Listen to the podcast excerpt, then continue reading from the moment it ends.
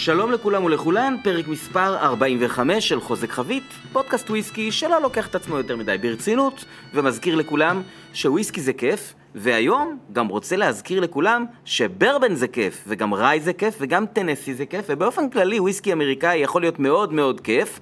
אני מודה שזה תחום שאני די מזניח אותו מסיבה אה, פשוטה, הייתי אומר שתי סיבות.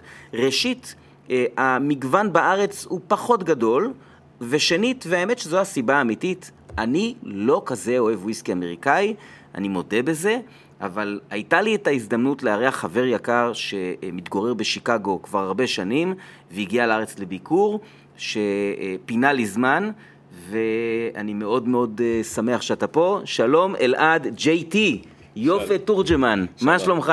שלום וברכה, מצוין, תודה על ההזמנה ועל האירוח הנהדר פה. אה, כיף גדול אה, לשבת ולשוחח על המשקה שכולנו אוהבים, ואם אני לוקח משהו מהפתיח שלך, זה לא לשכוח, וויסקי זה כיף. וויסקי אז זה אנחנו כיף. נעשה את זה בכיף, אנחנו נשתה דברים שעושים לנו כיף, וכל אחד מוצא בסוף את הנישה שלו. את יודעת, האמת שיש פה שניים, ארבעה, שישה בקבוקי וויסקי אמריקאי שונים ומעניינים אה, שאתה הבאת, ולפני שאנחנו מתחילים לדבר על, על וויסקי אמריקאי באופן כללי, אז קודם כל אני מזכיר למאזינים ולמאזינות שבפרק 7 עשיתי פרק על אה, וויסקי אמריקאי שהוא היה מין פרק special כזה, אבל הכיוון שלו היה בוא נגיד יותר כיף ויותר מין אישור קו כזה, והיום אנחנו בעצם גם נארוז אותו וגם ניתן לך, שאתה גם מבין בזה יותר ממני וגם חי את זה, אתה שם הרבה שנים, אה, לתת לנו המאזינים והמאזינות יותר ידע ואיזה הצצה למה קורה, מה שנקרא, בשטח. לפני שזה קורה, הייתי רוצה שאתה תציג את עצמך. מי אתה אלעד, כמה שנים אתה שותה, איפה התחלת, אתה גר בארצות הברית כבר יותר מעשר שנים, אז קצת תספר לנו על החוויות שלך מ- מ- משם. אז אה, מי אתה אלעד טי? אז קודם כל נתחיל בזה שתוך שנייה גילינו ששירתנו ב... כן. באותו חטיבה ובאותו גדוד אה, בשריון, אה, ולאחרי השירות הצבאי שלי יצאתי לטיול גדול, נחשפתי לאלכוהול, ברמנתי בתל אביב, אפילו עם איזה אפיזודה של אה, בעל אה, אה, בר. עברתי לארה"ב ללימודי MBA של אז זוגתי, היום רעייתי, ב-University of Chicago, בביזנס סקול שלהם, ומאז אנחנו שמה. עם הגעתי לארה"ב נחשפתי למבחר מאוד, לא רק אמריקאי, מה שבישראל היה לי uh, חסר אז בתחילת שנות האלפיים, מדבר על 2005, 6, 7, 8. 2005 ב- בישראל, למי שלא מכיר והצטרף אה, לכיף מאוחר יותר, אנחנו מדברים על זמן שהוא לפני רפורמת לפיד, כלומר אלכוהול בארץ, אלכוהול אה, באחוז גבוה, היה מאוד מאוד מאוד יקר, כן? אנחנו היום מתבכיינים על זה שנגיד אה, מחירו של בקבוק לגבולין עלה בשנה האחרונה מ-280 לנגיד אה, 400 שקלים. אנחנו מדברים על זמנים שבקבוק Lagavulin עלה 500-550 שקלים ו Talisker עלה 400 ו Johnnie Walker Blue Label עלה 1,400 שקל. אז אתה עובר הברית ואתה מוצא על המדפים מה ובאיזה מחיר. אני מוצא אושר ואושר אינסופי של מבחר מטורף של וויסקי, אמריקאי בעיקרו, במחירי מדף שמתחילים ב-20, 25, 30 אה, דולר, מגיעים לביטויים שנחשבים יוקרתיים בסביבות ה-80, 90, 100 דולר. אז בזמנו הייתי רוכש אה, פאפי ון וינקל ב-99 על המדף, כמה שאתה רוצה, איך שאתה רוצה. היום הוא עולה כמה? עדיין המחיר מדף הוא אותו מחיר מדף פחות או יותר, עם אה, התאמות אה, אינפלציה, אז נגיד פאפי ון וינקל אה, 12 בסביבות ה-129 דולר, אה, אבל הוא לא נשאר על המדף, הוא מתגלגל מהר מאוד לשוק המשני ולשוק השלישי ורביעי ואוקשנים, והוא מגיע לאלפי אה, דולרים, אבל אני מדבר על תקופה שהכל היה על המדף, ועדיין יש היום בקבוקים שאני רואה אותם ואני אומר, אוקיי, זה כנראה יכול להיות אה, הפאפי ון וינקל הבא. אה, בקבוקים איכותיים, שאתה רואה שיצקו לתוכם המון היסטוריה והמון אה, אה, מקצוענות, ידע, אה, ובסופו של דבר וויסקי שהוא טוב, והוא לא צריך להיות יקר, אה, ממש לא. אז אה, עם ההגעה שלי לארה"ב נפתח לי אה, צוהר מאוד מאוד מאוד גדול, ואני קפצתי להזדמנות, ונהניתי מכל רגע, עד היום. אוהב. בעצם וויסקי אמריקאי היה מועדף עליך גם לפני כן? לא, ממש לא, ההפך. אה, רוב הביטויים שהיו לי פה בארץ היה ביטויים כמו אה, Jim Beam White Label, ה label הלבן, אה, דברים מאוד בסיסיים, מאוד מדוללים, אני חושב שבכל וויסקי הדילול, או המיהול בעברית לפי דעתי אומרים, באנגלית proofing, פוגע במשקה בסופו של דבר, ובברבן זה בא לידי ביטוי שבעתיים. כי בסוף נשאר רק איזשהו סוג של מתיקות ומרירות. שום דבר אחר, וזה בדרך כלל מה שאנשים אומרים. אני לא אוהב את זה, כי זה מתוק או מר, וזהו. אין שום מורכבות, אין, ואני מבין את זה. אין גוף, אין אה, אה, תחכום בפה. הכל נורא פלט, נורא ישר, אה, וברגע שמתחילים להגיע לתזקיקים שיש להם שנות עישון, ובוויסקי אמריקאי אני רוצה להזכיר, זה חביות חדשות, נדבר על זה עוד רגע, אז העישון ביוד לא יכול להיות המון שנים, כי ההשפעה של החבית היא מאוד אגרסיבית, ובסופו של דבר העקומה מתחילה להיות שלילית, אה, ולא חיובית כמו בסקוטי נגיד, שככל שאתה תשאיר את זה עד גבול מסוים, כן? אבל הגבול הוא הרבה יותר גבוה מחבית חדשה, כי מדובר בחביות משומשות.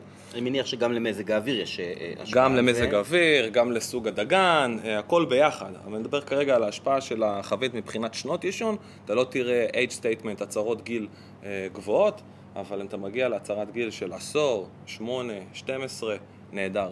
תזקיקים שבעיניי הם ממש ממש ממש טובים. Mm. אוקיי, ואתה נמצא בארצות הברית כבר כמה שנים? אה, עכשיו שנה 14 שלי. הבנתי, כן. ולא מתכנן לחזור. כל הזמן, השאיפה היא לחזור, כל הזמן, כל הזמן? כל הזמן אנחנו מתכננים לחזור, אבל אוקיי. אנחנו בינתיים משרישים שורשים. נולדה לנו שם ילדה, נולד לנו הילד הראשון אה, בישראל, בכפר סבא. אה, אני גרתי ברעננה לפני שעברנו לשם. אה, השאיפה היא כל הזמן קיימת, עוד מעט הילד יתגייס, אז נראה מה, אולי זה יהיה כבר אה, העוגן האחרון שחייבים להרים אותו.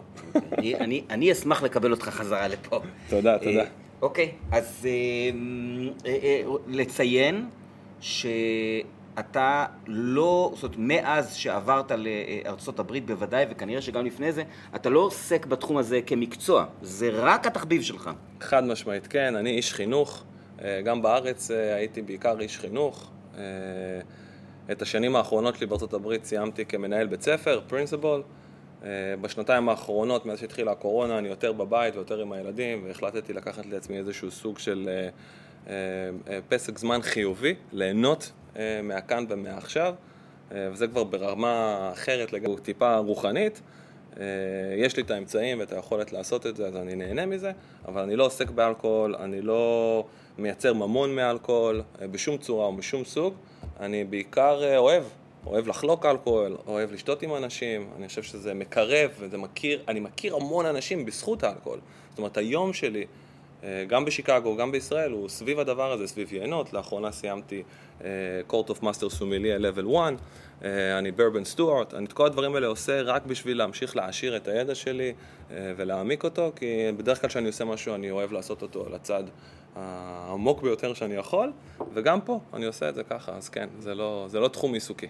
אוקיי, יפה מאוד. אני חושב שמהפכת המידע, השילוב שלה עם העושר שיש בתעשייה הזאת, פשוט מייצרת עוד ועוד אנשים שהם כמוך, אה, אני חושב שעמיתי זה דוגמה אולטימטיבית לדבר הזה, והאמת שאם מסתכלים אה, רק שנתיים אחורה, גם אה, ישי, דוק וויסקי, לפני שהוא ייבא וויסקי, מדובר במקור ידע די מדהים, שהוא בסוף, אתה יודע, אתה איש חינוך, על אמיתי אסור לדבר פה, כן? אה, הדוק הוא וטרינר של סוסים, אה? וכיף גדול, כיף גדול, וזכות גדולה לארח אותך, תודה שאתה פה, אז עכשיו אתה תתחיל לקחת אותנו במסע, נקרא לזה החלק הראשון, שהוא לארוז בצורה יותר מקצועית וטובה את פרק 7 שלי. בוא תתחיל להסביר לנו קצת מה זה וויסקי אמריקאי ככותרת. יופי, אני חושב שבאמת חשוב להזכיר שאנחנו מדברים על וויסקי אמריקאי ולא על ברבן. ברבן הוא רק נדבך אחד אה, בתוך האילן יוחסין הזה של אה, וויסקי אמריקאי. וויסקי אמריקאי, יש לו הגדרה חוקית, ביל 27, שנקבע על ידי ה-TDB, שזה סוכנות שאחראית בין היתר גם אה, על הגדרות של אלכוהול, של משרד האוצר האמריקאי. ויש בתוכה המון סוגים של וויסקי. יש וויסקי אה, תירס, קורן וויסקי, וויסקי שיפון, ראי וויסקי, ברבן. וסינגל מאלט וכולי וכולי וכולי. אני חושב שהיום אנחנו ננסה אולי לארוז את הכל לתוך איזשהו משהו יותר מצומצם, יותר עיקרי, ונתרכז בברבן, בראי ובטנסי, למרות שהטנסי הוא אח חורג של הברבן, mm-hmm. או אפילו אח תאום שלא יודע שהוא אח תאום שלו, ונתרכז בהם, אבל זה בגדול, יש אה, החלטה, ביל 27 שבא וקובע שוויסקי אמריקאי זה וויסקי שמזוקק בארצות הברית. כמובן שאנחנו לא תמימים, ואנחנו מבינים שהחוק הזה נועד אה, בעיקר לצורכי אה, כלכלה, כי כמו שאנחנו מבינים, ה-TDB הוא סוכנות, הוא אג'נסי של משרד האוצר, אז יש פה כסף וכסף גדול. אז לדוגמה, וויסקי לא יכול להיות, או ניומק לא יכול להיות מזוקק בקנדה ולהיות מיושן בארצות הברית ולהיקרא וויסקי אמריקאי, כי אז לא ישלמו עליו את המיסוי בהתאם לתהליך הזיקוק, אבל אם זה יהיה הפוך, הוא כן. כלומר, וויסקי יכול להיות מזוקק בארצות הברית, אבל יכול להיות מיושן בכל מקום בעולם. אין עם okay. זה שום אוקיי. בעיה. אז אני אה, נותן פה נגיעה לעשייה מקומית, יש את אה, מזקקת אה, Thinkers בירושלים, שלפי מה שאני מבין זה מה שהם עושים. הם לוקחים ניו מייק מארצות הברית, מיישנים אותו פה, ואתה אומר שזה יכול להיקרא וויסקי אמריקאי, כן. האם זה יכול להיקרא ברבן? אה, לא. זאת ברבן צריך לא. להיות גם מבוקבק בארצות הברית. הוא צריך להיות, על אה, ברבן יש קצת יותר אה, קלסיפיקציות, קצת יותר הגבלות. הם יוכלו לזקק אותו שמה, ליישן אותו שמה לדקה ולהעביר אותו הלאה, כי הרבה אנשים לא יודעים, ברבן לא מחויב בשנות עישון. הוא יכול להיות דקה, חצי דקה, לא עושים את זה, אבל עקרונית, אין הגדרה. אז uh, בעבר יש סיפורים שמספרים שהיו שמים את זה בתוך חביות של uh, אלון, uh, אפילו לא חביות, מעין כאלה גיגיות uh, מצחיקות, כי אין הגדרה לסוג של החבית או איזה חבית, כן, אנחנו נדבר על אלון אמריקאי חדש, וגם עוד פעם פה נכנס הכסף, uh, לשמוך ו- לשמור ולתמוך uh, בכלכלה המקומית. ושלא יתחילו לייבא עכשיו ממדינות אחרות, מקנדה או מאירופה חלילה, כי אז יפגע להם בהכנסות. אנחנו מדברים עוד פעם על חוקים ישנים. Mm-hmm. אז אה, אני לא מכיר את המזקקה שציינת באופן אישי, אבל אה, אני מאמין שאם הם ייקחו את הייעוץ הנכון, הם יוכלו לכתוב הרבה דברים על הלייבל שלהם, okay. אוקיי. בצורה חוקית. Jefferson למשל, עושים aging on sea. אז הם מזקקים את זה בקנטקי, מעלים את זה על סירות, הסירות עושות מסלול חובק עולם עד אוסטרליה וחוזרות. התהליך הזה של התנועה על הים מייצר קרמליזציה מעניינת מאוד אה, לתזקיקים, בלי שום קשר מזקקה מעולה ג'פרסון. אז uh, הנה דוגמה לזה שזה לא מזוקק בארצות הברית, אבל כן מוגדר כברבן. אז בואו באמת נרד ל, ל, להגדרות האלה של שלושת הסוגים העיקריים שאתה uh, הזכרת. אז yeah. מה בעצם הוא ברבן? אז שלושתם, אני... שלושתם למעשה, גם הברבן, גם הראי וגם הטנסי, מחזיקים את, ה, uh, את הבסיס שהוא זהה. שזה אומר שהם צריכים להיות עשויים, אה, מזוק, אה, מזוקקים באדמה, באדמת ארצות הברית, כמו שציינו מקודם, על מנת להיקרא אה, קודם כל וויסקי אמריקאי.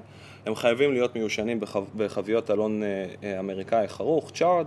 הזיקוק פה הוא קריטי מבחינת אחוזים, לא יותר מ-80% אלכוהול, כלומר 160 פרוף, פרוף זה מידה, מידה אמריקאית שמתייחסת לאלכוהול ב-IBV. אה, לא יכול להיות אה, מוכנס לחבית במעל 125 פרוף, כלומר 62.5% אלכוהול, למרות okay. אוקיי. שהרוב לא עושים את זה, ניכנס על זה אולי אחר כך, מעדיפים פרוחים 113 כדי לא לפגוע בגוף של התזקיק. ואי אפשר לבקבק אותו במתחת ל-80 פרוף, כלומר מתחת ל-40% אלכוהול, שזה המינימום, וזה אישור קו שנעשה לפי דעתי בין כל המדינות. Mm-hmm. אני לא מכיר מדינות, יש מדינות אני, ש... לא, אני לא מכיר מדינה שכותבים עליה וויסקי וזה פחות מ-40% אלכוהול. כן, כמובן אפשר לעשות מריד של חביות, לאחד חביות, אה, על מנת להגביר אם הן משנות יותר, אבל זה חייב אה, מבחינת ההגדרה. בוויסקי אמריקאי אסור, ובברבן אסור, סליחה, בברבן אסור להוסיף, אה, ובראי, צבע. E150 זה משהו שהוא אסור, אסור להוסיף הרבה, שום דבר למעשה.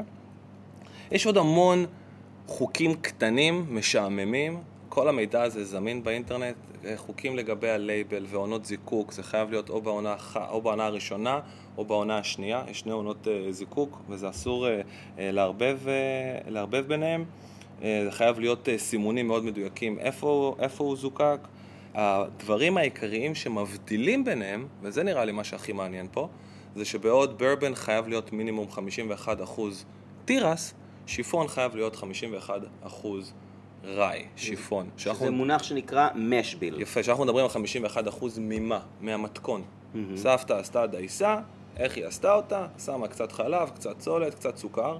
ויצרה איזשהו תבשיל. אותו דבר מייצרים את התבשיל שבסופו של דבר מכניסים אותו לזיקוק ויוצא ממנו ניומק ואת הניומק מיישנים וכן הלאה וכן הלאה. האמריקאים קוראים ל new make גם בשמות נוספים. נכון, moonshine, white dog, לא חסר פלאש, יש המון אה, סוגים, ה moonshine, ממה שאני מבין, זה איזשהו סוג שהיו מזקקים בלילות, אה, ככה אה, בסתר, בתקופת ה Prohibition, בתקופת היובש, אבל new make זה new make. היום המזקקות הצעירים, המזקקות אה, היותר מעניינות לפי דעתי, הבוטיקיות, ניומק. What is your ניומק? Let me try your ניומק, מוכרים את הניומק, ניומק זה לגמרי אה, מילה שהיא אה, מקובלת בתעשייה. אה, בנוסף לזה יש עוד כל מיני קלסיפיקציות, אוקיי? bottled in bond לדוגמה, אוקיי? bottled in bond, אני אוהב להגדיר אותו כאיזשהו סוג של אה, כשרות מקומית. מוסיפים אקסטרה ביקורת, אוקיי? אקסטרה השגחה. אה, בעיקר למנוע הנגשה של אלכוהול לא איכותי לצרכן, להגן עליו, זאת אומרת המדינה באה ואמרה אנחנו נגן עליכם, ובתמורה אנחנו נגזור קופון בצורת מיסוי, אוקיי? זאת אומרת, אתם מקבלים תו איכות והשגחה, ואתם צריכים לשלם על זה. נכון, וזה היה משהו שהוא מאוד חשוב לתאמן המון המון כסף. מי שעמד, המוח וההוגה מאחורי הסיפור הזה זה קולונל Taylor, שהוא בעצמו היה איש כספים, ולאחר מכן בעל אה, מזקקה מאוד מפורסמת, OFC, Buffalo Trace, וכן הלאה וכן הלאה, הבין שלעשות אה, וויסקי זה אמנם כיף, אבל זה לפעמים יכול להיות לא כלכלי, אם אתה יותר מדי אה, מקפיד שזה יהיה איכותי, ומהר מאוד הוא הלך לפשיטת רגל, אבל הוא פרש לכיוון הפוליטיקה. היה ראש עיריית פרנקפורט קנטקי לאורך 16 שנה, והקדיש את חייו לאלכוהול ולוויסקי מהמקום הפוליטי. והוא חוקק, הוא עזר לחוקק ולכתוב את האקט הזה, bottled in bond, שבא ואומר בגדול שהוויסקי, אם אמרנו מקודם שלוויסקי, אה, לברבן אין הגדרת גיל, אין הכרזת גיל, אז אם זה bottled in bond, אתה יודע בוודאות שהתזקיק הוא מינימום בן ארבע. אוקיי? למשל, straight ברבן הוא מינימום שנתיים. ברבן הוא שום דבר. אנחנו לא אומרת, יודעים. אנחנו, אנחנו נראה שכתוב על התווית, אם זה straight, אנחנו נבין שזה לפחות שנתיים, אם זה bottled in bond, לפחות ארבע שנים, ואם אני זוכר נכון, גם ב-50% אלכוהול, 100 נכון, proof. נכון, אז אנחנו נדבר על זה עוד שנייה, אז זו גם עונת זיקוק אחת, או ינואר עד יוני, או יולי עד דצמבר, הוא חייב להיות מיושן במחסנים שאושרו על ידי ארגון העובדים האמריקאי אה, תחת השגחה ממשלתית, יישון מינימלי של ארבע שנים כמו שציינו, וכמובן מבוקבק ב-100% proof. אה, 50% אלכוהול, שזה הסימן היכר של ה bottled in bond, וגם פה יש אה, המון הגדרות קטנות כמו איפה הוא זוקק, מתי הוא זוקק, אם הוא זוקק ולא בוקבק באותו location, באותו מיקום, זה חייב להיות מופיע על הלייבל, עוד פעם, להגנה על הצרכן, שהצרכן אוקיי. ידע מה הוא שותה. זאת אומרת, אם אני צריך עכשיו בתור אה, צרכן אה, של וויסקי אמריקאי שהוא צרכן מאוד קטן, לומר לעצמי מה בעצם, ה, נקרא לזה הרציונל או אחד ההבדלים הגדולים בין הסקוטי לבין האמריקאי, זה ממה שאני מתרשם ממך עד עכשיו, שלאמריקאי על פניו מותר לעשות אולי קצת יותר דברים, אבל הוא חייב לכתוב את זה. זאת אומרת, הצרכן חייב להיות, אה, לפ... אה, זה נשמע לי נורא אמריקאי. אתה חייב להודיע, אתה חייב לתת לבן אדם את הזכות להבין נכון. מה הוא מכניס לגוף שלו. לא חשבתי על זה אף פעם בצורה כזאת, אבל אתה צודק, אבל זה רק בbottled in bond, וכשאנחנו אומרים מה נכנס לגוף שלו, אנחנו צריכים לזכור שבתקופת ה prohibition היו תזקיקים מאוד מאוד מאוד לא טובים, מאוד. זאת אומרת, המון head, אה, מה שיוצא למעשה בהתחלת הזיקוק, אה, שזה המון אה, חומרים שלא, בוא נגיד, הגוף שלנו לא רוצה לצרוך אציטון, אה, זה יותר אמור להסיר לק. אנשים לא רוצים לשתות משקה שאת הצבע שלו הגיע מלעיסה של טבק של מישהו אחר שירק את זה לתוך התזקיק על מנת להוסיף צבע, וככה היו מייצרים צבע. היו לועסים טבק, יורקים פנימה, ואז אה, אנשים תמיד אהבו צבע, עוד אז. אז באמת, איך שומרים על, ה... איך שומרים על הצרכן?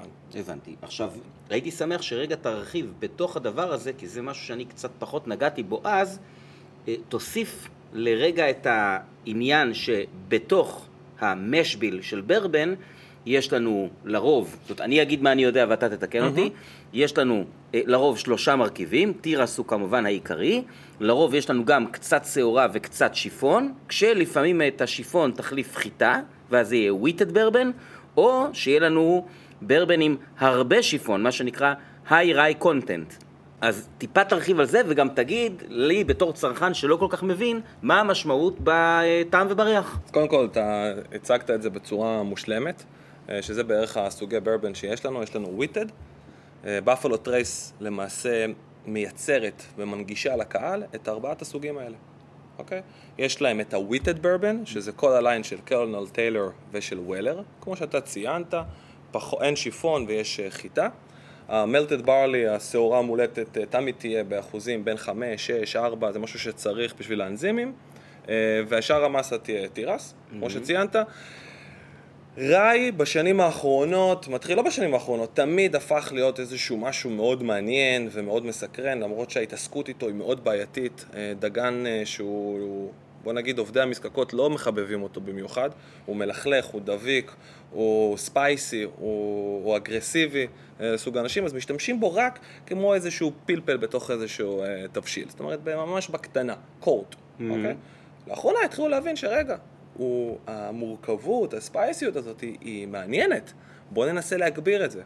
ואז למעשה נוצרו שני סוגים של ניומק. ניומק אחד שמגדיר את עצמו כלואו ריי, למשל Buffalo Trace, Buffalo Trace הקלאסי שאתה יכול למצוא פה בכל חנות, או Eagle Rare, בכל מקום אתה יכול להגיע, זה למעשה נקרא mash bill number 1, שזה לואו ריי, או קצת יותר מורכבות, mash bill number 2, high rye, שזה כבר בין 12-14 אחוז, זה לכל ה line של Blanton's. Mm-hmm. הבקבוק עם הסוס החמוד למעלה, שאנשים אוהבים לאסוף אותו. Mm-hmm. או, ויש להם עוד איזה שישה אה, ביטויים תחת המשפחה הזאת, הנקוק, אה, לי אה, וכן הלאה. ויש לנו ריי שהוא רק ריי. 100% ריי או 95% ריי, זה לא משנה. ההבדלים ביניהם זה המורכבות, לפי דעתי, של ה... ספייסיות, זה לא רק חריפות, זה טבלון, טבלון מאוד מעניין. טבלון שמזכיר מאפיות, פטיסריז, mm-hmm. משהו חמאתי, לימוני, ירוק, המון עסבוניות, בתוך, יחסית, כן? לא משווים, אנחנו מתעסקים אפל טו אפל, תפוח לתפוח, אני לא מדבר על עסבוניות של, של סקוטי, כי שם זה יהיה שונה לגמרי בגלל שזה סינגמלט, mm-hmm. אבל אני מדבר פה על העסבוניות הזאת, הירוק.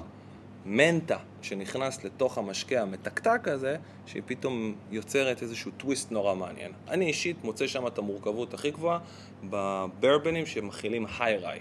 אז לצורך העניין, תן לי נתון של ברבן שיש לו היי ריי. זה יהיה כמה? 30 אחוז ריי? אז זה... יפה, אין הגדרה, אין קלסיפיקציה לגבי מה זה היי ריי, אוקיי? Mm-hmm. כמו שלדוגמה, אני שנייה סוטה לרגע, small batch. היום שאתה רוכש אה, אה, וויסקי אמריקאי או ברבן וכתוב עליו small batch, אנחנו לא יודעים מה זה הבאץ'.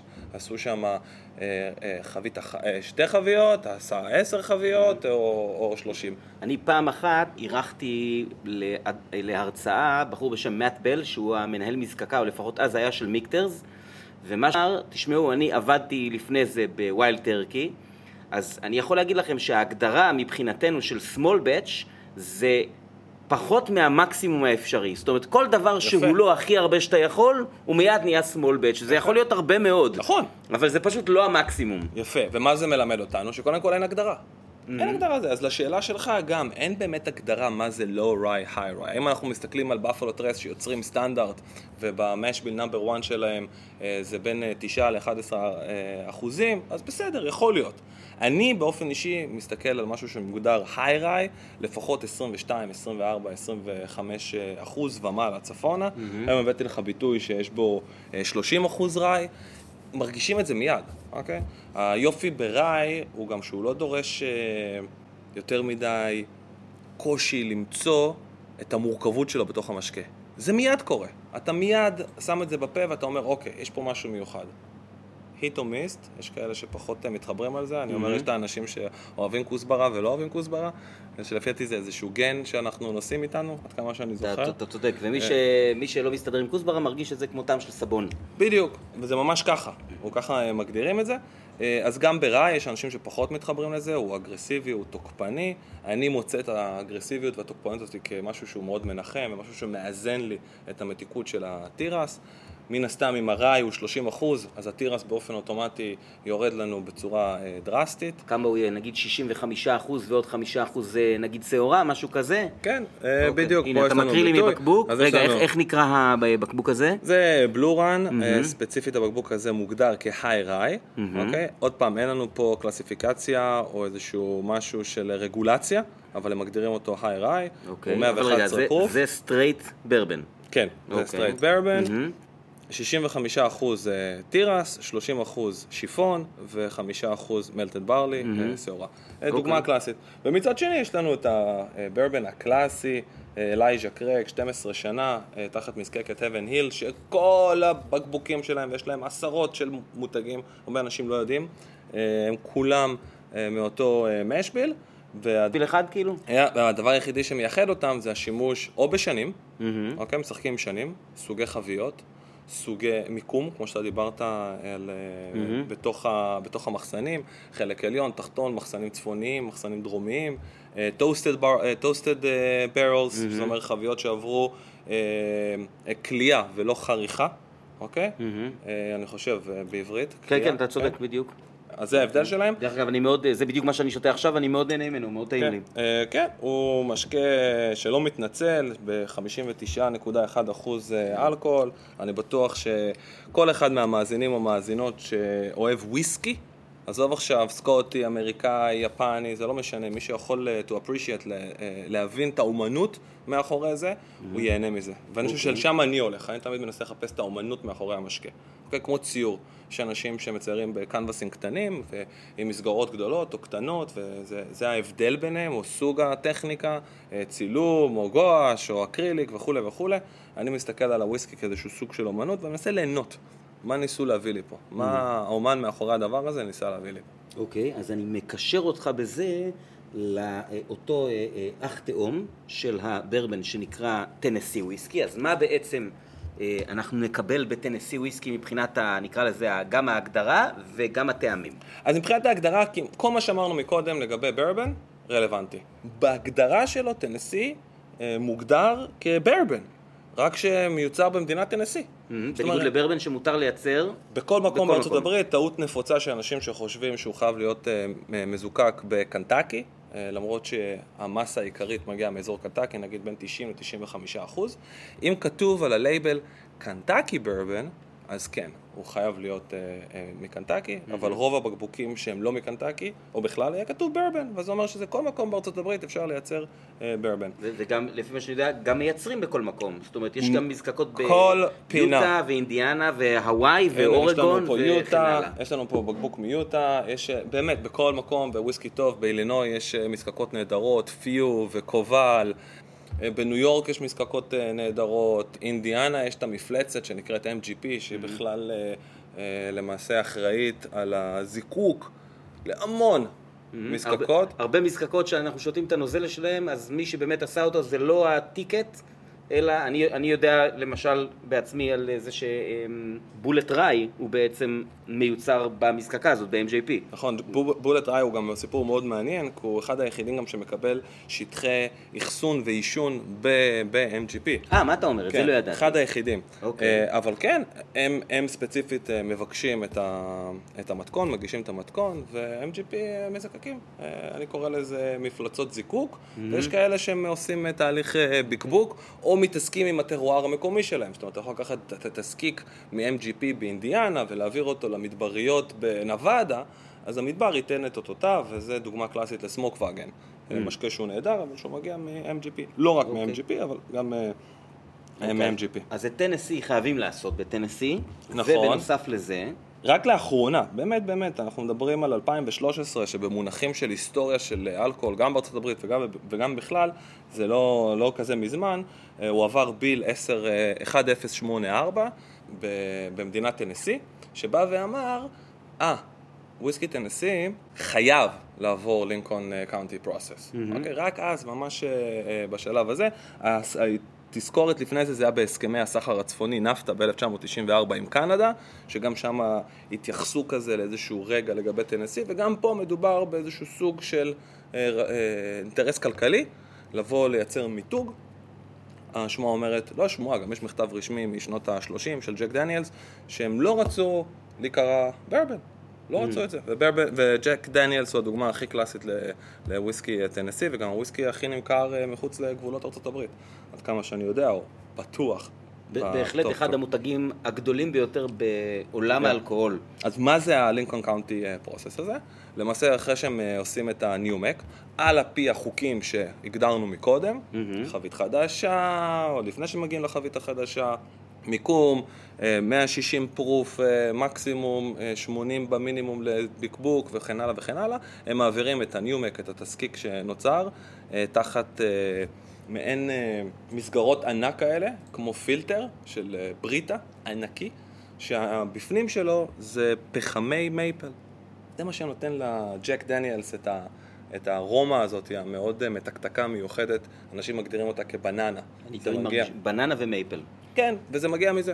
זו דוגמה קלאסית. אז עשינו עכשיו סדר בברבן, ב rye והטעמים ש rye נותן, בטנסי וויסקי שהוא בעצם בן דוד או אח תאום של ברבן, עם, נקרא לזה עם אה, תוספת, ו- וש- וש- שיודעים איפה הוא משלם ארנונה בוודאות. כן. אה, אה, עכשיו הייתי רוצה לשאול אותך עוד שאלה, נקרא לזה שאלה אחרונה בחלק הזה של הפרק, והוא, אנחנו רואים שברבן לרוב מיושן מעט, אתה קודם הזכרת את זה, והייתי רוצה עכשיו שקצת תרחיב למה בעצם, ה- נגיד שאנחנו רואים ברבן שמיושן, לי יש פה נניח על הדיספליי, הברבן הכי מבוגר שיש לי זה ג'ים בים 12 שנה, וזה נחשב להרבה. נכון. אוקיי? למה מה שנחשב בארצות הברית להרבה, בסקוטלנד נחשב לסוג של אה, בסיס? נכון. אני חושב שקודם כל, הטריות של החבית. כולנו מבינים שהחבית נותנת לתזקיק הרבה. מכל המערכת היחסים הזאת שנוצרת בין התזקיק לבין החבית. הטמפרטורה משפיעה, הלחות, הטרואר המקומי וכן הלאה וכן הלאה, אבל החבית היא חדשה, כמו צבע טרי. על הקיר אתה רוצה לצבוע עכשיו עם צבע לבן, קוט ראשון, אוקיי? יד ראשונה. עם לבן זה יהיה יותר קשה מאשר עם שחור. השחור, אתה תשים אותו, הוא ימחוק את הכל, וגם החבית, וגם בחבית חדשה. הטריות של החבית היא באמת משפיעה בצורה אגרסיבית על התזקיק, וצריך להיזהר עם זה, כי העקומה של, ה- של האיכות לא תעלה. אתה תתחיל לקבל לאחר 12, 14, 16 שנה טעמים שהם יותר אה, עץ מריר, אוקיי? מאשר הגוף המלא שאנחנו מוצאים אה, בסקוטלנד, שזה כבר בסקן, אה, אה, בשימוש השני שלו. נכון. אני חושב גם שכל מי שלא מבין במה מדובר, ואפילו כמעט לא טעם וויסקי אמריקאי, מספיק לשתות וויסקי סקוטי שעבר finish בחבית של, שהיא virgin oak, בשביל להבין במה מדובר. זאת אומרת, אם אני צריך לתת דוגמאות, אם זה Glenfiddich אה, אה, 14 שנקרא Bourbon Barrel Reserve, שהוא ב finish כזה, אם זה Deanston Virgin Oak, שהוא אחלה וויסקי, אתה ישר מבין מה חבית שהיא virgin נותנת בפרק זמן מאוד מאוד מאוד קצר. אז בטח שאתה מיישן אותה כל כך הרבה שנים. אז בדיוק, עכשיו, אנחנו מדברים על חביות שהן גם חדשות, הן גם אה, חרוכות פעם ראשונה, אוקיי?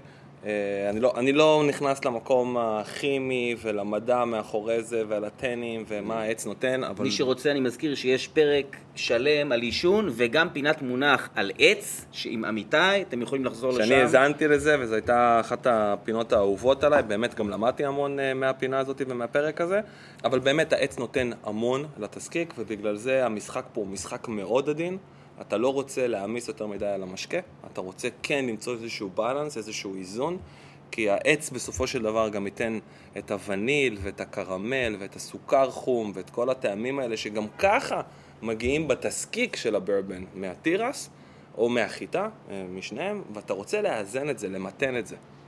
צבע לא חסר, כמו שאתם אה, יודעים, או אה, ברבן, אה, כל, כל תזקיק שתכניס פעם ראשונה לחבית חדשה, גם אם תעשו ניסויים בבית, אה, אם זה חבית חדשה, הצבע הוא, הוא ענברי, נחושת, אה, מהפנט, תוך פרק זמן מאוד מאוד קצר, אה, בפרט אה, במזג אוויר אה, אה, כמו בארצות הברית, באזורים המקובלים שמגדלים, שמיישנים בהם אה, אה, וויסקי, ולכן אנחנו לא מגיעים לגילאים גבוהים. עוד פעם, ציינתי את זה כבר פעמיים, העקומה של האיכות יורדת. אתה יכול לא רגע, עולה. סליחה שאני קוטע אותך, לעשות לנו גם בתוך זה, האם יש איזושהי דיפרנציאציה בין תוצר שהוא עתיר תירס לתוצר שהוא עתיר שיפון?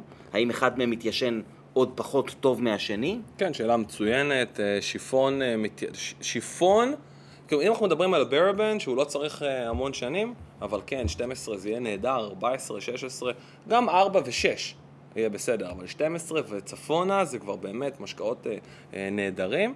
שיפון, כבר בין 4 ל-6, מתחיל להגיע לבגרות אה, אה, גבוהה, מתחיל להיות כבר אה, עם קריקטורה מאוד אה, אה, אה, מבוססת, הוא לא צריך עוד הרבה.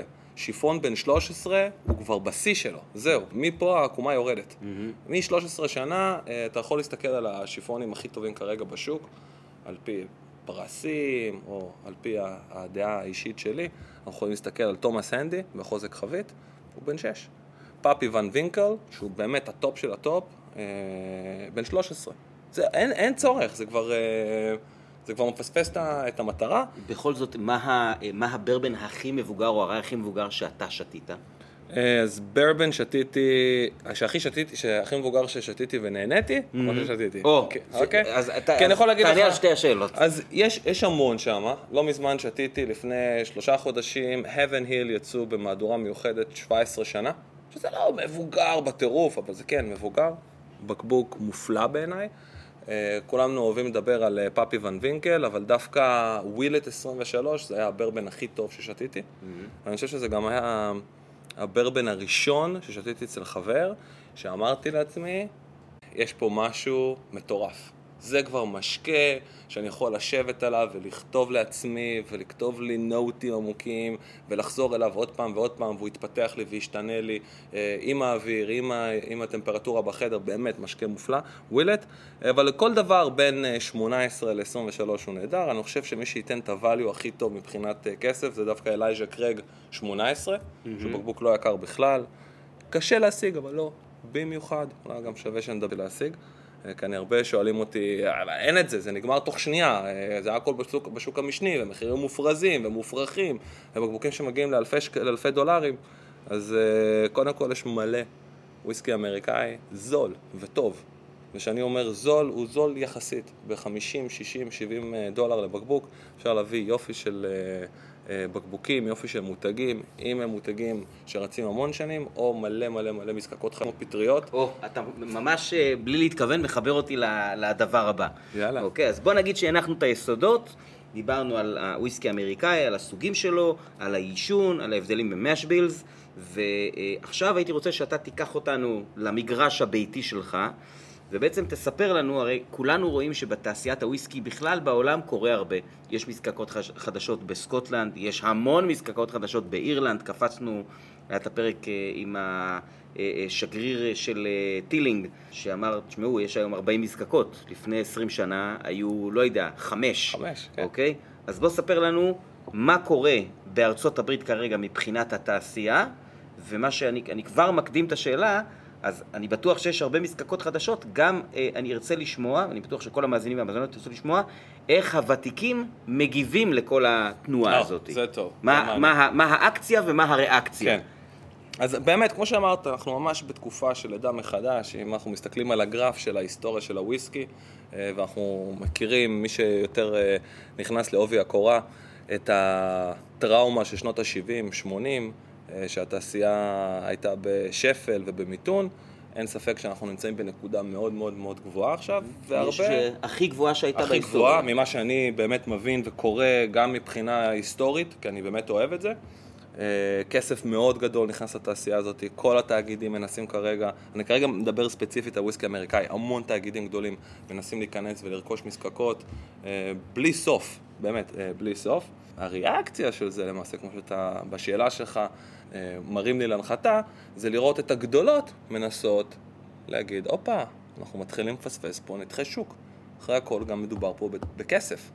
וג'ק דניאלס, דוגמה קלאסית למזקקה שתמיד הייתה מקדימה מובילה, יצאים הכרזה קרה 100 שנה, או אני אפילו לא יודע כמה, המון, המון זמן. לא זוכר בכלל אם זה קרה, אני זוכר שהיה על זה אה, דיבור, 100 שנה לפי דעתי לא יצא להם הצהרת גיל, אמנם לא וויסקי בן אה, 30, בן 10, זה המון בשביל אה, אה, טנסי וויסקי.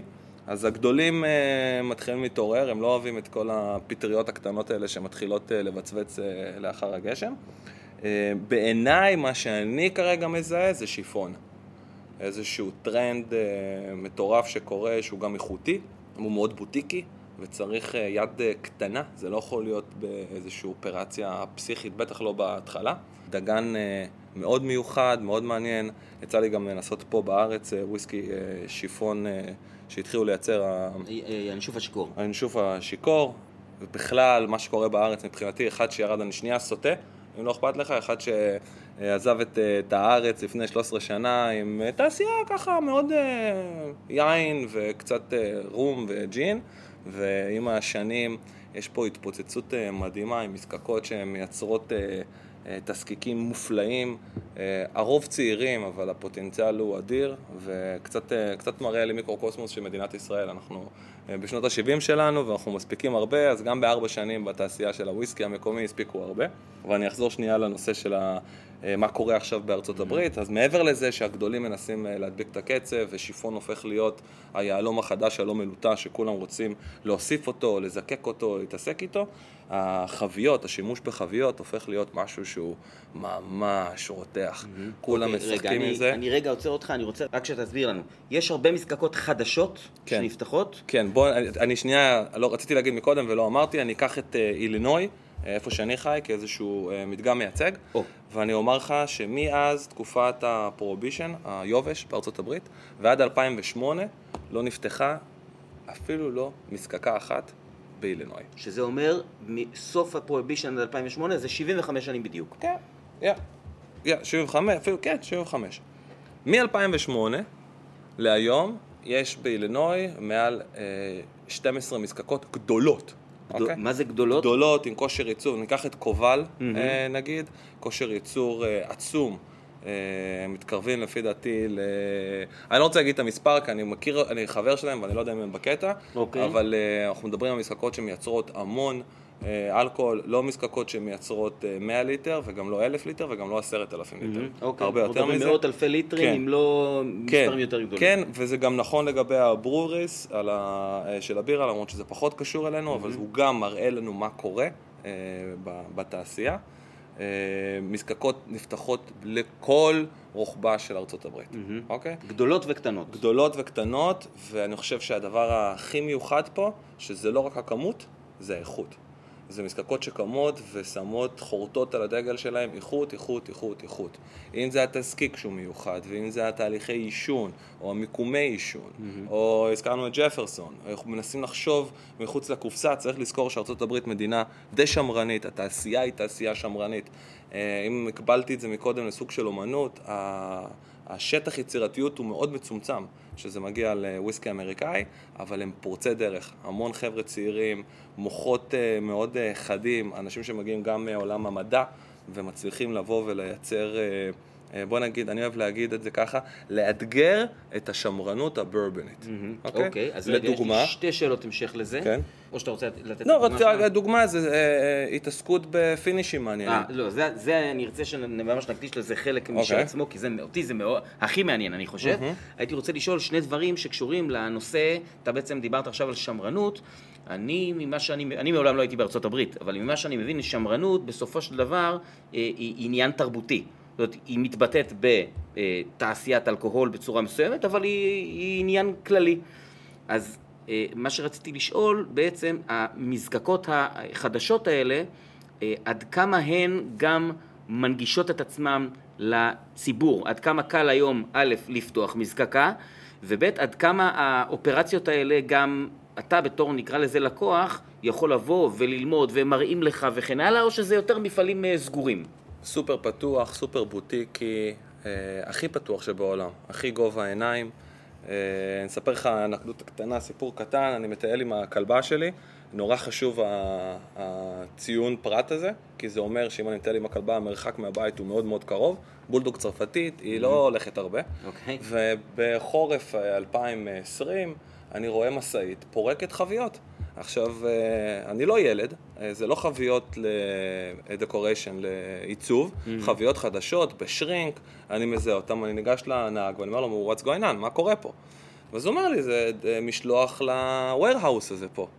ואני מתחיל לעשות אחד ועוד אחד ולשאול שאלות, ופתחו לי מזקקה מחוץ לבית, והמזקקה הזאת באופן רשמי עשתה את הסיור הראשון שלה ביום שישי האחרון לפני שהגעתי לישראל. וואלה. כלומר, הדבר הזה רותח לגבי השאלה שלך כמה זה קל או לא קל, מי שפרצו את הדרך הזאת באילינוי אה, ספציפית, אבל לא רק, זה חבר'ה שבאו ואמרו, לא עוד, אנחנו רוצים גם להיכנס למשחק הזה, אבל השמרנות לא אפשרה את זה.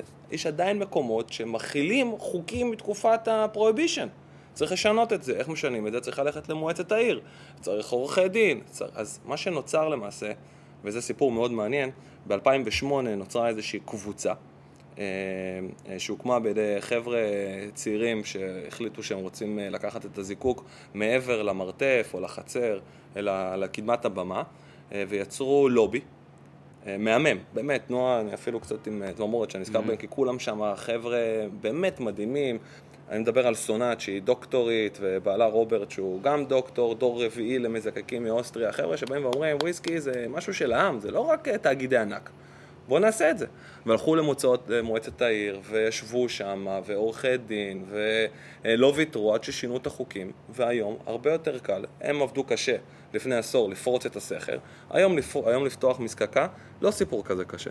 צריך קצת מימון, לא קצת, אבל צריך מימון, אה, צריך אה, כישרון, אה, רצון טוב, והיידה. לפתוח. Okay, אוקיי, יפה. כל אז... המזקקות האלה פתוחות לקהל, טורים זה משהו שהוא, סיורים זה משהו שהוא מאוד מקובל. ייתנו לך אפילו לגעת במשביל, בתזקיקים, ייתנו לך לטעום ישר אם אתה תרצה.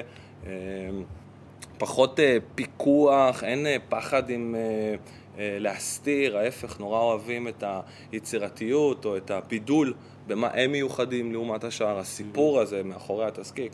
אה, אז כן, זה לגמרי מונגש לקהל, וכל אם אתה תגיע לביקור בארצות הברית, אתה בפרק זמן של שבוע תוכל לבקר ב-30 נזקקות, לא משנה איפה אני אזרוק אותך. Mm, אוקיי, והאם אתה חושב, כשאלת המשך, הרי ייצור אלכוהול בארצות הברית, ייצור ביתי, הוא כן משהו שהוא תרבותי.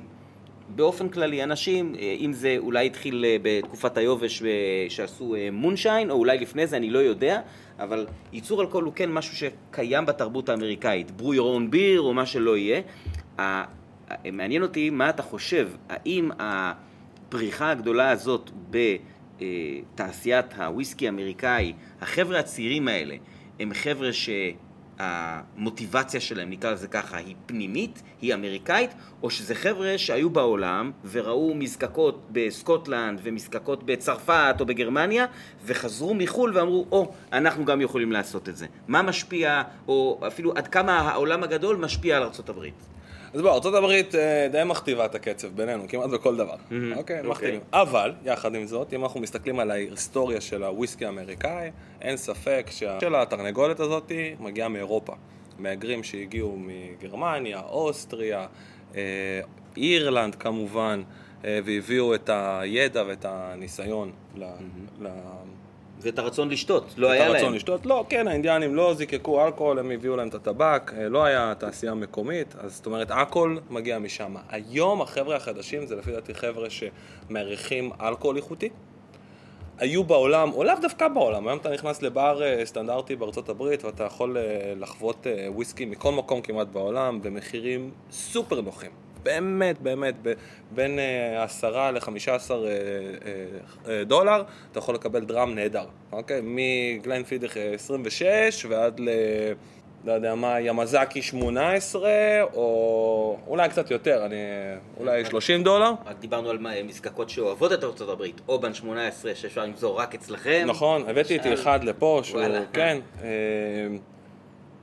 אז ארצות הברית די מכתיבה, או לפחות מובילה, בדעת הקהל אה, העולמית, אבל אין ספק שהתנועה הרנסנסית הזאת, החדשה, הלידה הזאת שקורית עכשיו של המסעקות החדשות, הם כאלה שדוגלים הרבה באיכות, וזה אנשים שמגיעים, תהיה מאוד מופתע, מהאקדמיה. זה לשאלה שלך. Mm, אוקיי. Mm, okay. אוקיי, אז כן, הם אמריקאים ב-DNA שלהם, או בני מהגרים, או בני בני מהגרים, אבל זה חבר'ה שמביאים בעיקר ידע. זאת אומרת, אתה רואה את זה גם באופי המזקקות. זאת אומרת, זה לא מזקקות בוטיקיות קלאסיות שאתה תראה ב, אה, באירופה נגיד, זה כבר מתחיל להיות מיני הייטקי כזה, אוקיי? זה חבר'ה שמבינים שכל פרט מאוד קריטי בתוצר הסופי שהם רוצים אה, להגיע אליו, לפרפקציוניזם שלהם, לא משנה, אני בכלל לא שופט, טוב, לא טוב, אני לא נכנס לזה, אבל מהמקום שלהם יש השקעה מאוד מאוד גדולה, המון ידע. אה, וכן, חבר'ה רציניים. אוקיי, אז אני חושב שיש פה איזושהי מקבילות גם ל... אה, לא שאני איש בירה גדול, אבל יש פה מקבילות לתעשיית הבירה האמריקאית שהיא מאוד מאוד חשובה וגדולה, ואם לפני 20 שנה בארצות הברית היו שותים בד וקורס, אה, שדרך אגב, אני מציין פה ואני אומר את זה לא, לא מעט, אני מאוד אוהב בדווייזר. זה מה שאני שותה פה בבר, יש לי פה ברז של בדווייזר, אני נהנה מאוד לשתות בדווייזר, זה אחלה בירה, היא מאוד מתאימה לאקלים הישראלי, אבל פתאום אנחנו רואים שהאמריקאים אהבו IPA, אז עכשיו יש APA, יש אמריקן פיילל. נכון. וגם שם יש המון המון מדע וידע וירידה לפרטים גיקיים בצורה מפליאה. ושיתופי פעולה מהממים עם תעשיית הוויסקי. אוקיי, אנחנו ניקח את, אה, נדבר אה, לרגע עוד פעם על אלייז'ה קרג והחיבור שלהם לגוס איילנד. Mm, גם כן בישראל. שאלה ענקית, אוקיי? הם, יש להם limited editions של uh, מיישנים את, ה, את הבירה שלהם בחביות אקס אלייז'ה קרייג. וואלה. כן, וזה חביות ששוות הרבה בשוק, אוקיי? אבל זה ממש שת"פ עם לייבל של אלייז'ה קרייג, גם בלנטונס עושים את זה, mm-hmm. טרייס. Uh, זאת אומרת... זה יגיע גם לפה בסוף. אנחנו מדברים על מי מכתיב את הקצב, אז כן, הם ניזונים מאירופה, ואירופה ניזונה מהם, אבל אני חושב שזה איזושהי מערכת יחסים אה, הדדית, אבל ארה"ב כמו ארה"ב, big money, כסף גדול. ראינו ו... את זה פה בשלוש הוצאות של אה, מלכה נגב הרצל, שיושנו חמישה חודשים בחביות של אה, גלמפידיך. נכון. למשל. כן. יפה. אז אוקיי, אז, אז נתת לנו ככה איזה מין פריזמה על מה קורה כרגע בתעשייה. ואז עכשיו הייתי רוצה באמת להחזיר אותך למה שאני עצרתי אותך, שזה אישית אותי סופר מעניין. מה קורה בתחום החביות בארצות הברית, שזה נשמע לי כמו הדבר הכי אה, אולי שמרני שיש. אז, אה, אז, אז מה, כן. מה קורה שם? אז בוא נזכיר, קודם כל, שוב, מה שאמרנו מקודם, ברבן, בהגדרה שלו, לא צריך להיות מיושן. זאת אומרת, אין פרק זמן של יישון, ביו"ד. אוקיי? אלא אם כן הוא straight bourbon ואז זה מחויב מינימום שנתיים, או bottled in bond מחויב מינימום ארבע. מה קורה עם החבית? לא מדובר שם יותר מדי, ולאחרונה, אני אומר לאחרונה, נגיד עשור, זיהו פה משהו מגניב. יכולת לבוא ולהשפיע על התזקיק מזווית אחרת. זאת אומרת, גם, גם בסקוטלנד אנחנו רואים את זה, ולא רק. יכולת לבוא ולאתגר גם את השמרנות, אבל גם את המשקה. איך אנחנו מאתגרים אותו.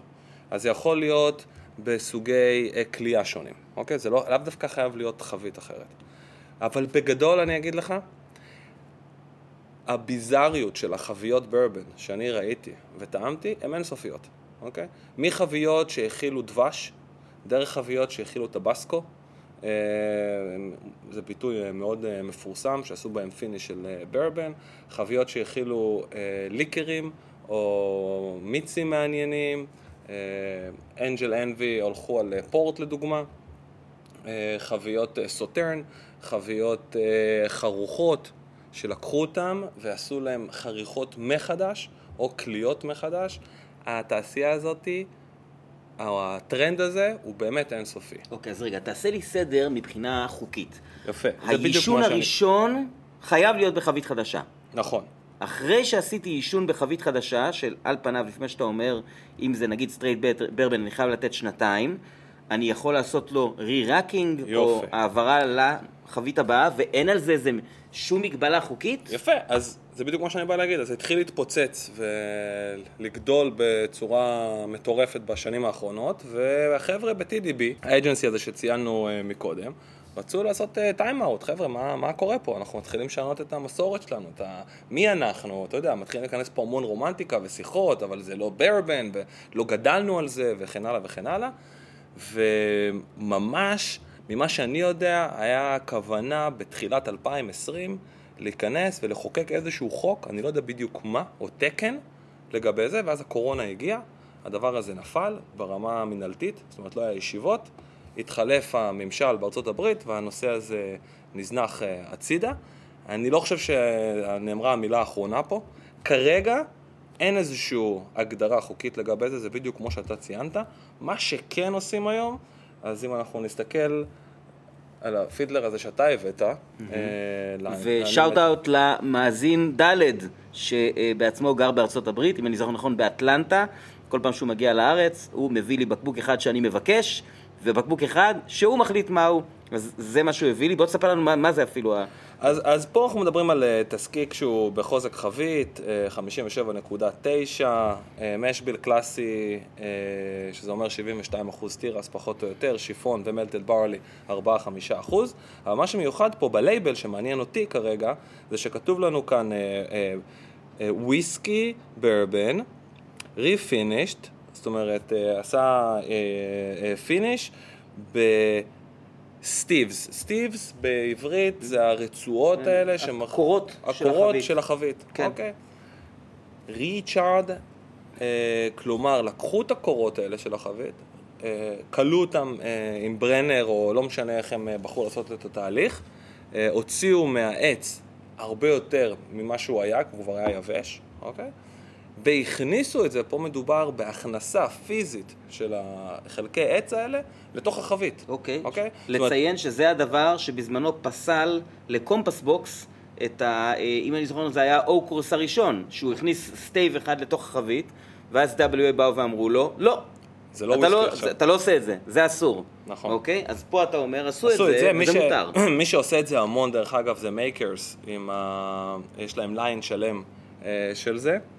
הם מתעסקים הרבה, הם גם מתגאים שהם יכולים בעזרת, יש להם אה, אה, עשר סוגים שונים של סטיבס, עשרה סוגים שונים של סטיבס, והם משחקים איתם, והם טוענים שהם יכולים להגיע לאלף ואחד סוגים של אה, פינישים שונים. וואו. בעזרת הזה, אחד אלון צרפתי, אחד כזה, אלון אמריקאי, וכן הלאה וכן הלאה. למעשה, אפילו מותר להשתמש באלון שהוא לא אלון אמריקאי לעישון השני, כי ברגע שהגעתי להגדרה, יש לי כבר ברבן ביד, עכשיו אני עושה איתו מה שאני רוצה. נכון, אוקיי. בל מיד למשל עושים finish בדבש. בל מיד זה שם כן. של מזקקה. כן, הם, אה, כן, הם עושים אה, finish אה, אה, בחביות שהכילו אה, הכילו, אה, דבש, דרך אגב, כמעט בלתי אפשרי להשיג את הבקבוקים האלה, בקבוקים שמגיעים כבר לארבעה ספרות, כלומר אלף דולר וצפונה. אה, דיקס עשו עם, אה, אה, דיקל עשו עם אה, אה, טבסקו, כמו שציינו מקודם. ג'ורג' דיקל מזקקה מטנסי. נכון. אה, אין סוף וריאציות. אה, אלייז'ה קרייג עושים למשל, יש להם ביטוי נהדר בחוזק 94% כמו שזמין בארץ, ברבן. אה, אבל מה? פין toasted barrels. סיימו את התהליך שלהם, של היישון, הגיעו למוצר מבחינתם שהם אה, מרוצים ממנו והכניסו אותו ל toasted barrels. גם אה. למיקטרס יש toasted barrel, שאני אישית, זה אחד הבאמת, אה, כנראה הנוזל האמריקאי שאני הכי הכי הכי אוהב, אולי יחד עם אה, סאזר אקראי, שהוא אה, אה, ראי שאני מאוד אוהב. נכון. אז דרך אגב, סזרק ראי, דיברנו מקודם על כמה שיפון ראי צריך להתיישן. סזרק אה, ראי ה- הרגיל, דוגמה קלאסית לבקבוק שעולה 25, 29 דולר על המדף בארצות הברית, זמין, כאוות נפשך, בין 4 ל-6 שנים. יופי של תזקיק, נהדר לקוקטיילים, לשתייה נקייה, עם קרח, בלי קרח, וויסקי זה כיף שכל אחד יעשה מה שהוא רוצה ומה שטוב לו. בארץ אני חושב שהוא אה, יותר יקר, אם אני זוכר נכון, הוא אה, בקבוק אה, אפילו, אפילו מאוד יקר בארץ. נדמה לי שכ-280 שקלים על המדף או משהו כזה, אם אני זוכר נכון. אני לא יודע, אני לא יודע, אני... אבל המלצה חמה, אה, סאזרק, שאם אני זוכר נכון, זה אה, מוצר של בפלו טרייס. נכון, אה, שבפלו טרייס בבעלות סאזרק, זה מה שיפה פה. דרך אגב, אוקיי, ראיי, שמייצרים אותו בבפלו טרייס, ובפלו טרייס נרכשה על ידי סאזרק. כן, דרך אם- אגב, פאפי ון וינקל גם תחת בפלו טרייס. אני חושב שאם אני זוכר נכון, בפלו טרייס אה, אה, הפך להיות השם של המזקקה רק ב-97 או נכון, משהו כזה. נכון, קראו להם... OFC. OFC, אוקיי. אה, אז כן, אז אה, איפה היינו? אנחנו היינו בחביות. אנחנו גם שותים פה, אז קודם כל תודה, וזה כיף ומגניב. תודה לך, אני הבאתי בקבוק אחד, אתה הבאת חמישה. לא נורא. כן. אתה יודע מה, אולי אני עכשיו אה, אה, אבקש, אנחנו, אמרתי לך שאנחנו נעשה פרק של ככה 40-50 דקות, אז אנחנו עוד רגע חוצים את השעה, שזה רק אומר שהיה לנו כיף וטוב, אז אני אבקש ממך כהדגמה אפילו עוד יותר קיצונית של מה שאתה אמרת, זה למזוג לי בבקשה את הבקבוק הזה של, אה, כתוב עליו היי ווסט, שדרך אגב, אני נותן פה, יכול להיות שאסור לי להגיד את זה, אבל אני אגיד זה בכל זאת, אה, שהי ווסט אה, מתחיל, מתחילים לייבא אותם בארץ כנראה בקרוב, אוקיי? מכיוון שאני לא בטוח שמותר לי להגיד את זה, אני לא אגיד מי עושה את זה, שאם זה לא קורה בסוף שלא יכעסו עליי. בוא תספר לי מה מזגת פה, שזה, אני ממש נדהמתי כשאתה סיפרת לי על הדבר הזה. אז היי ווסט בעיקרון הם, אה, הם לא ממש מזקקים, אנחנו צריכים פה מאוד להיזהר עם מה שהם עושים, כי הם אה, רוכשים את התזקיקים שלהם מכל מיני מזקקות, אוקיי? כמו הם מין, אה, מטפלים בהם, MGP, סלון, 1792 וכן הלאה וכן הלאה. אז אפשר לומר שזה בעצם מבקבק עצמאי? כן, אבל הם גם עושים, הם גם עושים, אז אני לא רוצה להוריד להם. הם אוקיי. גם, אה, הם גם עושים אה, דברים, אבל אתה רואה שברוב המקומות שלהם יהיה כתוב battled by, זאת אומרת בוקבק על ידי. הם לא מתביישים בזה, הם אומרים את זה בצורה אה, מאוד ברורה, הנה פה אתה רואה. by, אוקיי. אוקיי. מזקקה שיש להם, אה, התמחות מופלאה בכל מה שקשור לראי. הם עושים תזקיקים באמת מאוד מיוחדים, חיבורים מאוד מוזרים, ואחד מכל התזקיקים המאוד מיוחדים ומאוד מוזרים שלהם זה מה שאתה שותה עכשיו ברגע זה שקוראים לו קמפפייר שמה שמיוחד בו זה למעשה הוא מאחד כל מה שטוב בעולם הוויסקי. וואו, זה טעים. אף אחד... או, בבקשה. זה, אני כרגע, אני שותה שלוק ראשון ואני מחכה, כל הפרק אני מחכה לרגע שבו אני אה, אגש לזה, וזה פשוט מאוד טעים. זה... הצליחו לעשות משהו שהרבה לפניהם ניסו ולפי דעתי לא הצליחו לעשות טוב, אה, זה לחבר בין ראי, ברבן וסקוטש. כלומר וויסקי סקוטי, וויסקי ברבן אמריקאי ושיפון לאיזשהו סוג של הרמוניה, ופה הם הצליחו לעשות את זה. אני חושב שהאנקדוטה המעניינת פה לגבי הבקבוק הזה זה שהתזקיק הסקוטי שמוגדר פה בלנדד מלט סקאץ', וויסקי, הם לא אומרים את זה בצורה מפורשת, אבל ממה שאני יודע ומבין, ואפילו מגורמים, זאת אומרת, עם, עם אסמכתה, מה שנקרא, שזה בוכלדי. זה, תראה, אני חושב שאם לא היו אומרים לי, היה לי מאוד מאוד קשה לעלות על זה, ויכול להיות שיש פה איזושהי סוגסטיה, אבל בתור בן אדם שמאוד מאוד אוהב את ברוכלדי, כל מי שהקשיב ליותר משני פרקים של הפודקאסט יודע את זה, שאני חובב מאוד אני, גדול מאוד. של המזקקה. אז, יכול, אז אולי זאת סוגסטיה, אולי לא, אני לא יודע. אני חושב שהיה לי קשה לעלות על זה לבד. הייתי רק אומר, אה, אני יודע מה זה, אתה מכיר את זה, שאתה אומר, כן. אני יודע מה זה. קצה הלשון. אבל אה, יש פה, כאילו, יש פה משהו מה, מהלקטיות של ברוכלדי, משהו מה, מהמתיקות שלהם, וזה פשוט נוזל אה, נפלא. ומה שיפה שמתחבר, ניסיתי המון ברבנים שניסו ליישן אותם, אה, אם זה עם כבול, גם כבול סקוטי שאני יודע שהצליחו להביא, וגם כבול מקנדה שיש שם כמויות מטורפות, זה לא עובד. אני בכל אופן, יש כאלה שעושים את זה ואוהבים את זה, אני פחות מתחבר לזה. Mm-hmm. העשן הברביקיו עובד יותר טוב. אוקיי. cold smoke, או למשל להכניס אה, חביות או דולב. דולב mm-hmm. לחדרים סגורים ולעשות infuse, הזרקה של עשן נגיד אה, לאחרונה, ממש לאחרונה, נחשפתי לתזקיק אה, מופלא שהזריקו לו עשן מעץ תפוחים.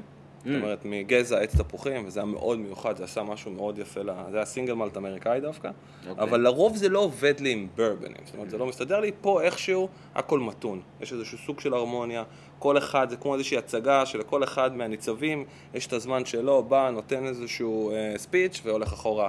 העשן קיים אבל לא אגרסיבי, המתיקות קיימת והיא לא אגרסיבית, הספייסיות קיימת והיא לא אגרסיבית, איזשהו עוד, עוד פעם סוג של הרמוניה אה, בתוך המשקה. אני שמח שאתה אוהב אותו. מאוד. אה, תגיד, אם כבר זרקת אה, אה, מילה, אז אה, סינגל מלטים אמריקאים, כמה מזקקות היום יש מייצרות אה, סינגל מלט, נגיד גם או רק סינגל מלט? אני מכיר נגיד את אה, ווסטלנד, אם אני זוכר נכון. כן, דוגמה קלאסית, ווסטלנד אה, עושים ומתעסקים רק בזה, יש הרבה, לא חסרים. אני, כמו שהייתי בארץ, לא שתיתי הרבה ברבנים. הייתי יותר קרוב לסקוטלנד, והיה לי פה דברים יותר מעניינים מסקוטלנד. כשאני בארצות הברית, אני משתדל לשתות ברבנים או ראיי, וויסקי אמריקאי mm-hmm. שאין לי. אני מאוד אוהב סקוטי. הבית שלי עמוס בבקבוקים נהדרים. אה, מעושנים ולא מעושנים, אה, לקטו, עם לקטוזיות וללא לקטוזיות. אני אישית פחות מתחבר לסינגל מלט האמריקאי. Mm-hmm. למה ש... הוא דומה נגיד? הוא לא, הוא לא דומה לוויסקי, לסינגל מלט סקוטי? בעיניי לא. Okay. אוקיי. יש הברקות פה ושם, בעיקר בתחילת דרכו. הבנתי. אוקיי. Okay. Okay. לא חייתי לפני מאה שנה בסקוטלנד בשביל לבוא ולהגיד לך אולי זה מזכיר לי את זה ואת זה, או, או מזקקות שנפתחו ושלא היה להם תזקיקים ותיקים. Mm-hmm. בעיקר צעיר. Okay. אוקיי. אה, צעיר ולא בשל, יכול להיות שהוא יהיה נהדר. עם, ה, עם השנים. ווסטלנד אה, דוגמה קלאסית. הם הרבה... מזקקים בזיקוק דודי את הסינגל מארק? חלקם, חלקם דודי, חלקם רציף, נורא mm-hmm. תלוי במזקקה. עוד פעם, אין קלסיפיקציה, אין mm-hmm. חוקיות לגבי זה. Okay. אוקיי.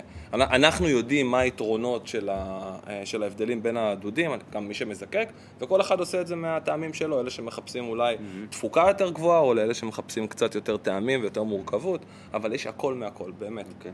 בארצות הברית כמו בארצות הברית. יש לגמרי, הכל. הכל. Okay. מה שאתה רוצה. אז uh, תראה, אנחנו uh, מתקדמים לסיום, אבל אני כמובן uh, לא אוציא אותך בלי לתת למאזינים ולמאזינות המלצות ממך okay. אוקיי. על מה, איך היית ממליץ למי שלצורך העניין, גם כמוני, אני, יש לי כל הזמן, כל ערב, פה בבר, איזה עשרה בקבוקים של ברבן שם על המדף השני שהם זמינים לי, ועוד אחד פה, מייקרס מרק שנמצא כאן.